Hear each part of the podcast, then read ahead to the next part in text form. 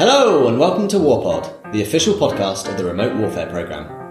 In our monthly Westminster Roundup podcast, we give you a quick roundup analysis of the two top stories from Westminster, chosen by Liam, that's him, And Megan, that's her. So, Megan, what's your top story of the month? So, the thing I like to explore this month is the impact of the coronavirus on the integrated review. So, as we've spoken about before, the integrated review is a process that happens every five years and it aims to take into stock what the main threats are against the UK and how the UK is going to respond. And so, this year's integrated review was supposed to be particularly special because it's meant to be one of the most comprehensive reviews since the Cold War. And it takes place in a time where a lot of things are changing. So, the UK has left the EU and it has to define its role outside of the Union. Threats from states such as Russia and Iran are becoming a main focus again. And now, of course, we also have a pandemic that has to be taken into account. Um, so I just want to explore very briefly what the impact of the coronavirus has been on the review so far. And the first is a very obvious point in that the review has been delayed because of the coronavirus. And we don't know how long that'll be for or when it'll be picked back up, picked back up, but it's likely to be towards the end of the year or the beginning of next year. And the context of this delay is different than anyone had obviously hoped for. But we have been pushing for a long time to have um, a longer time to give real input into this review. Um, and the pandemic has only made the need for a delay more acute. And so, in a way, it is good to see that there has been a response to this and, and a delay of the of the review. Um, it was initially given six months to be completed when it was announced in the beginning of the year, and most people we've spoken to have said that it needs much longer than that to actually be um, beneficial and have a real impact. So we are pleased it's been delayed, um, and we have perhaps a small glimmer of hope that it might have a more realistic timeline when it's picked back up.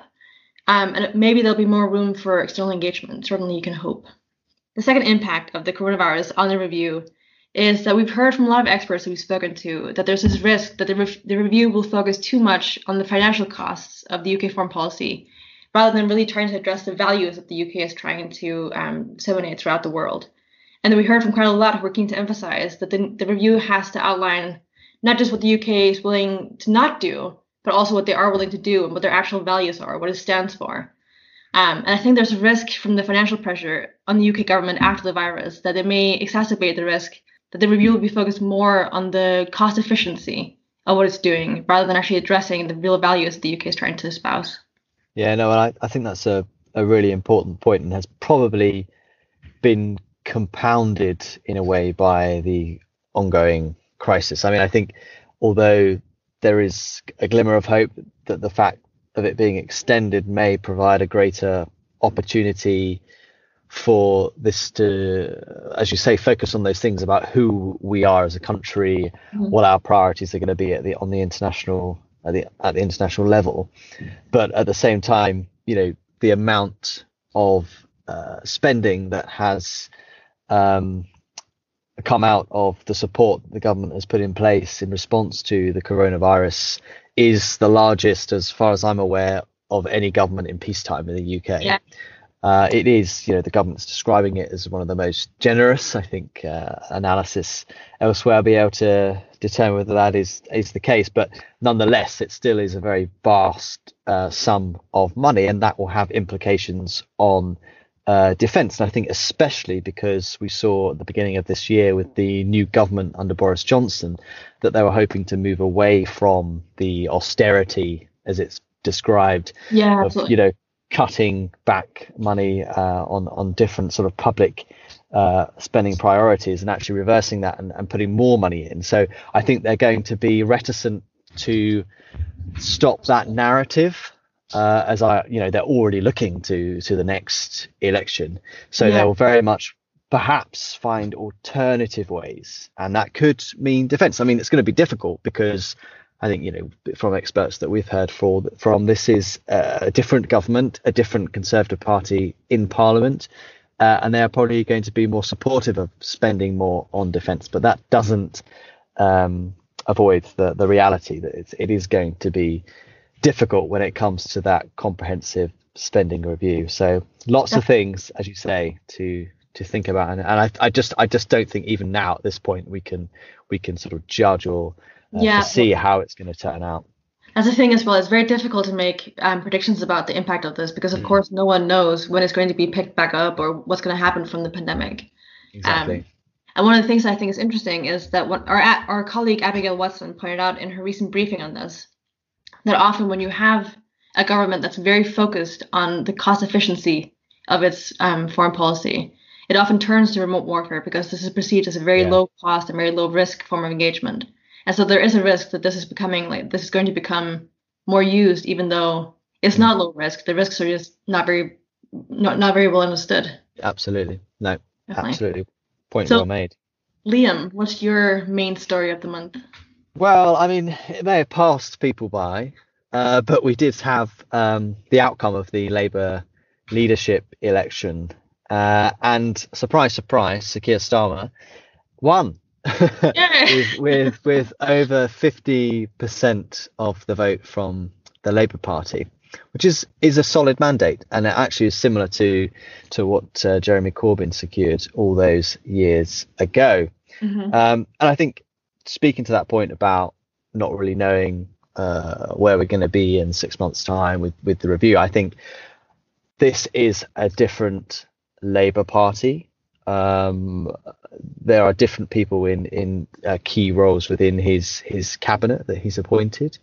Um, so I think in terms of how it's going, how they are now going to tap into the debate around national security might be somewhat different to uh, how the previous leader, Jeremy Corbyn, uh, looked at defence. So if you take, for example, um, Lisa Nandy, who has been appointed Foreign Secretary.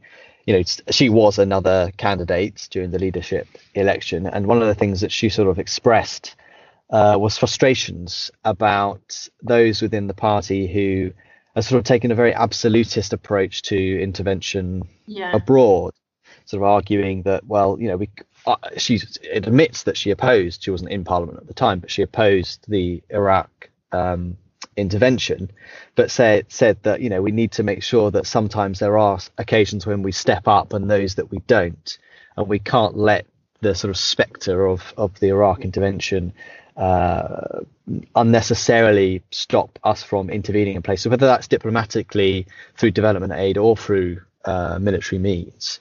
Um, she's quite clear on that. That it's sort of even perhaps that on the diplomatic side, being sort of more reticent about being mm-hmm. involved in international could mean that you wouldn't engage diplomatically. So I think you know she's got a very different kind of approach. She's internationalist. She believes that the the party needs to have a different approach, given that we're now heading, as you were describing, towards sort of post-Brexit Britain, which is still coming. I think we sort of seem to have forgotten about this impending withdrawal from from from the EU, but it's still very important and, and appears to be still on track. Yeah. So I think that's going to be um, an interesting point. You know, she supported intervention in Libya, uh, but then she actually opposed uh, the intervention in in Syria in 2015. So I think you know then that was based on the fact that she didn't feel that there was a a sufficient or, well-made plan uh, as part of that intervention in terms of how you would um, bring peace. But I think it demonstrates that there are circumstances where perhaps you would be would support um, a humanitarian intervention or support the deployment of, of Britain's troops.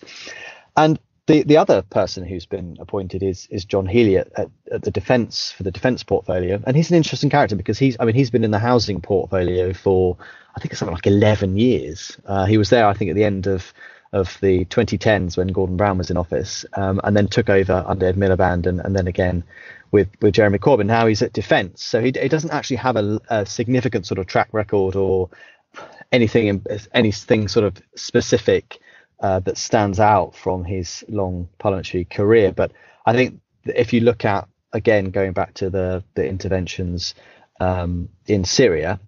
Uh, he also voted against that intervention on the basis that you know he, he said that he didn't think necessarily that many British service personnel would lose their lives, but that this could lead to many deaths in mm. Syria, innocent civilians dying, and also that ISIS would take advantage of making out that the UK uh, was um, killing civilians and using it as a propaganda tool, which I think we, we, we've sort of seen. And, and actually, that sort of speaks to a broader issue around concerns about how well we are uh, looking at, as you were saying, with the, the reference um, from the quote that uh, uh, Abby recently made is that how are we understanding the risks of remote warfare? And I think this is a really interesting opportunity then for John Healey, given that the Labour Party committed in their 2019 general election manifesto for a review of the uh, risks and challenges of, of remote warfare as part of a broader security review. Now that we have got the, a review happening, happening, although it's a different uh, party taking that forward, yeah. I think in opposition it will be important that they, those same um, commitments that the, the party made in their manifesto are sort of borne out in in their opposition uh, in their role now as the the new opposition. I think the last thing that I want want to say say on this is that I think there's a particular uh, angle that that Sir Keir Starmer might play on this, and that's around sort of the the legal basis for for interventions. Given his legal background, used to head up uh, the Crown Prosecution Service, so it's quite significant uh, mm-hmm. legal background. Um, and that in the historically, when he it came to the Iraq intervention, for example, he was very much opposed to the way in which the government at the time, under Tony Blair, was trying to put forward the legal case for intervention. And there's a, a very well publicised um, article that he wrote at the time, arguing that the the way in which Resolution 1441, I think it was, was being interpreted by the, gov- the then government. So I think he's going to take a very sort of legal legalistic approach in in his in his opposition um, which I think will be a challenge to, will be a different kind of challenge to Boris Johnson, who, yeah. you know, he's he's got that person, a very bombastic uh, character, very charismatic.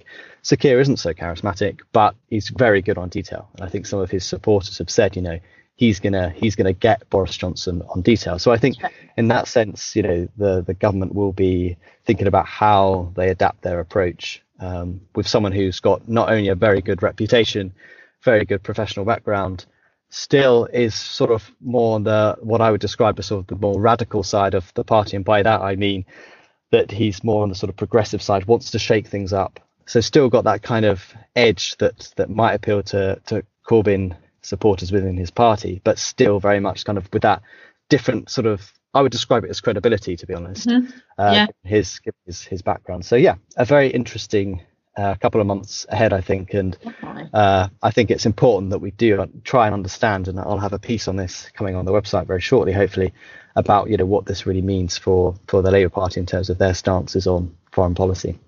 And it's interesting, interesting as well. I think you saw it even in the PMQs last week that Keir Starmer was very fact-based, and it was a very different debate than we've seen before mm-hmm. with the PMQs.